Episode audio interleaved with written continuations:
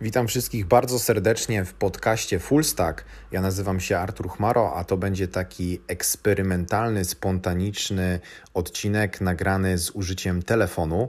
E, przyznam szczerze, że wcześniejsze odcinki tego podcasta, e, podcastu były nagrywane z użyciem profesjonalnego mikrofonu. Zwykle spotykałem się o wyznaczonej porze z gośćmi i tam e, rozmawialiśmy sobie na z góry wyznaczony temat.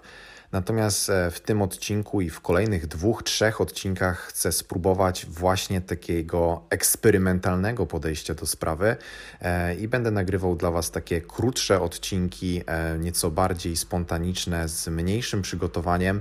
No i chciałbym, żebyście dali mi znać, co w ogóle sądzicie o takich krótszych odcinkach, co o tym sądzicie, jak macie mm, jakieś ciekawe mm, spostrzeżenia, jakieś propozycje na mm, tego typu odcinek, to dajcie mi mi znać na Instagramie.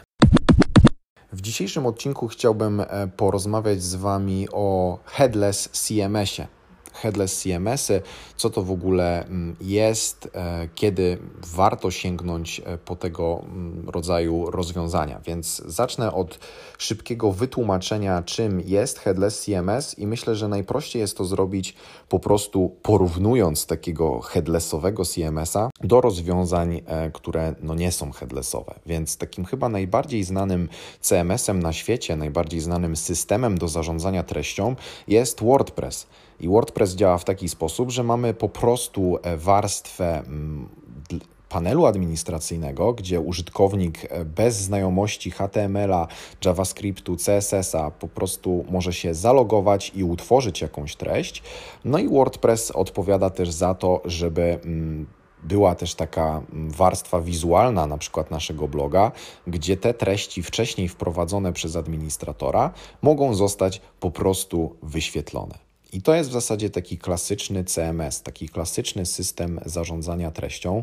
E, jest y, kilka różnych, e, a może nawet więcej e, CMS-ów, które działają na bardzo podobnej zasadzie. Mm, jest też popularny w świecie PHP mm, Drupal, który też umożliwia właśnie tworzenie treści w ten sposób.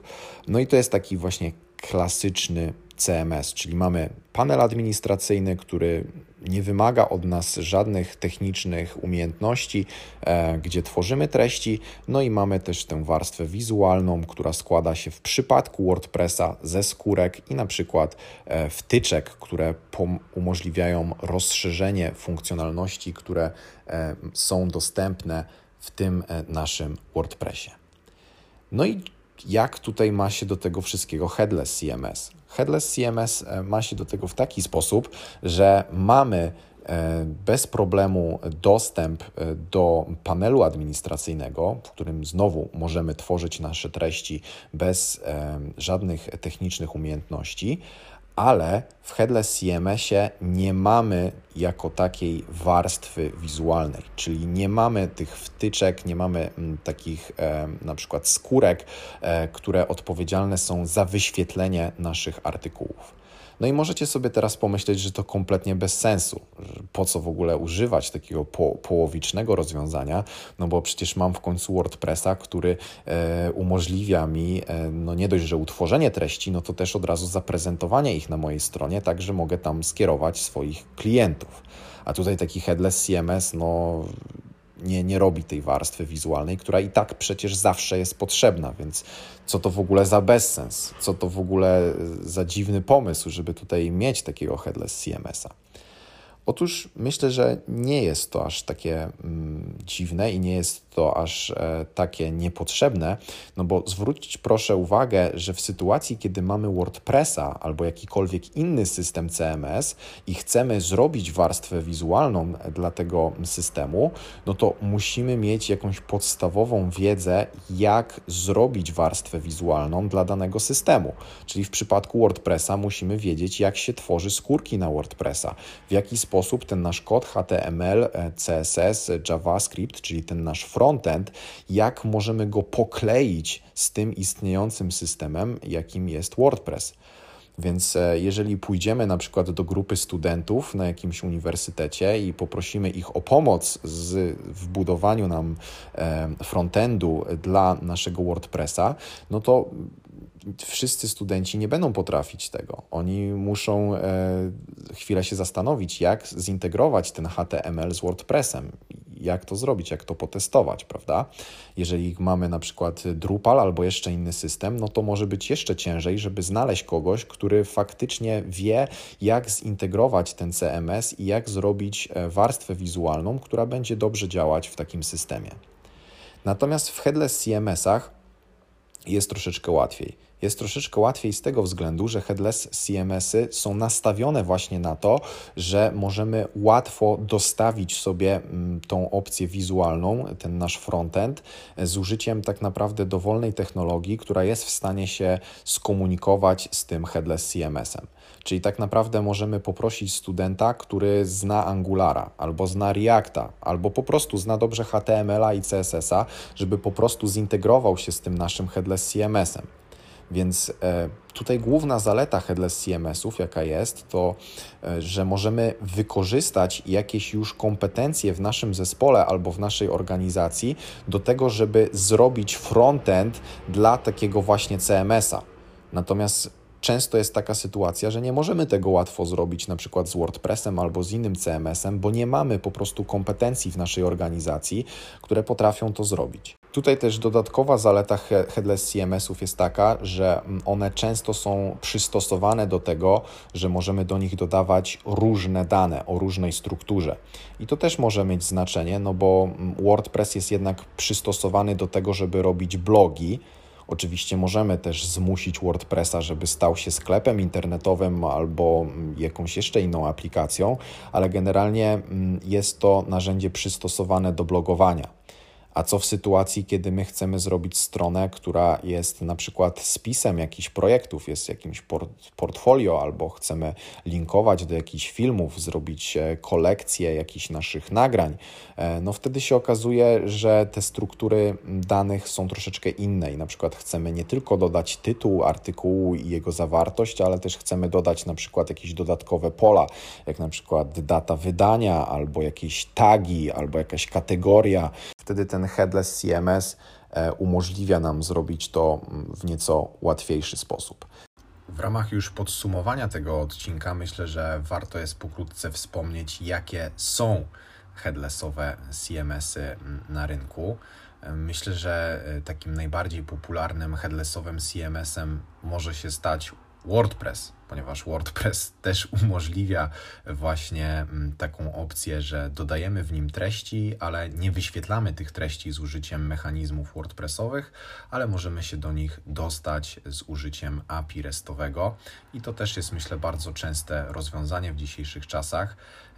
Ono Działa w miarę dobrze, tylko trzeba uważać, jeżeli ma się dużo zainstalowanych różnych pluginów na właśnie w tym WordPressie, e, no bo wtedy te API restowe czasami e, no tak dobrze nie działa i nie jest w stanie faktycznie wyeksportować tych wszystkich e, danych, które, które macie już w instancji waszego WordPressa.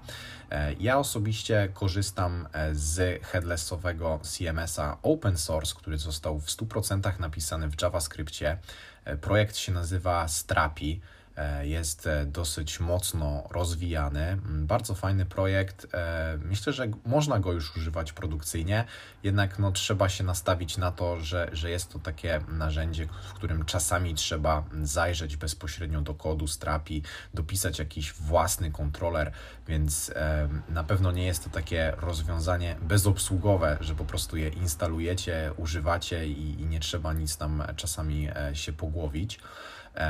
Kolejny taki znany headless CMS to jest Ghost i Ghost jest o, o tyle fajny, że możecie sobie go wykupić jako usługę, czyli po prostu nie musicie go stawiać samodzielnie, możecie sobie go mm, po prostu wykupić, e, opłacać go sobie na zasadzie miesięcznego abonamentu, ale jest to bardzo fajne, bardzo fajna platforma, która umożliwia tworzenie treści, tworzenie też newsletterów płatnych e, albo też treści, które są wyłącznie dostępne dla określonych użytkowników, e, ale też Ghosta możecie sobie postawić bez problemu na własnym serwerze. Są też jeszcze takie ciekawe rozwiązania, jak na przykład Netlify CMS, i to jest o tyle ciekawy CMS, że on jakby nie wymaga do swojego działania e, bazy danych. Jest to taki CMS, który działa w całości po stronie e, klienta. E, ładuje się on w przeglądarce.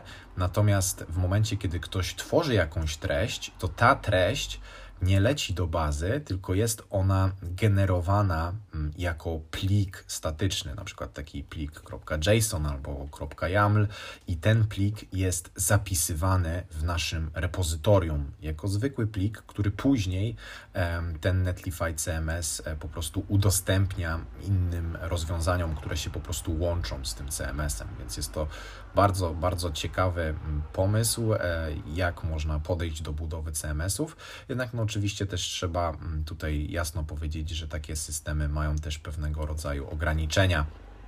E, I, i, I, też no, no nie zrobimy w nich jakiegoś wielkiego serwisu, ale myślę, że jeżeli mamy mm, niezbyt e, skomplikowane dane, nie, wymy, nie wymagamy jakiegoś bardzo skomplikowanego systemu ról i, kontroli dostępu, to myślę, że takie rozwiązania jak Netlify CMS mogą się Wam e, przydać. E, później mamy też e, Directusa, jest też na przykład Tina CMS, dosyć popularne. Są oczywiście gotowe rozwiązania, które działają na zasadzie usług, czyli po prostu nie mamy możliwości zdeployowania tych headlessowych CMS-ów na własnym serwerze, ale po prostu możemy korzystać z nich na zasadzie takiej gotowej usługi e, cloudowej. E, po prostu możemy płacić sobie co miesiąc i mieć po prostu e, dostęp do takiego headlessowego CMS-a i wtedy w zasadzie nic oprócz opłacenia rachunku za tą usługę, no to nic nas tutaj nie, obch nie obchodzi. I tutaj dużo jest takich rozwiązań, jest na przykład Contentful, Content Stack, Dato CMS też jest chwalony przez wiele osób, Graph CMS, e, także jest naprawdę bardzo dużo mm, takich e, rozwiązań. Prismic e, też niektórzy polecają. Także tutaj już trzeba po prostu dokładnie sprawdzić cennik tych, tych headlessowych CMS-ów, sprawdzić, czy one po prostu nadają się mm, do Waszego konkretnego zastosowania. Tymczasem to wszystko, co przygotowałem w tym tutaj spontanicznym, eksperymentalnym odcinku. E, dziękuję Ci bardzo za wysłuchanie tego, co miałem do powiedzenia. Jak masz jakieś uwagi, to zapraszam do mnie na Instagramie. Instagram e, mam mój profil fullstack podkreślenie PL i tam e, możemy sobie podyskutować, powymieniać się spostrzeżeniami na temat headlessowych CMS-ów. Do usłyszenia.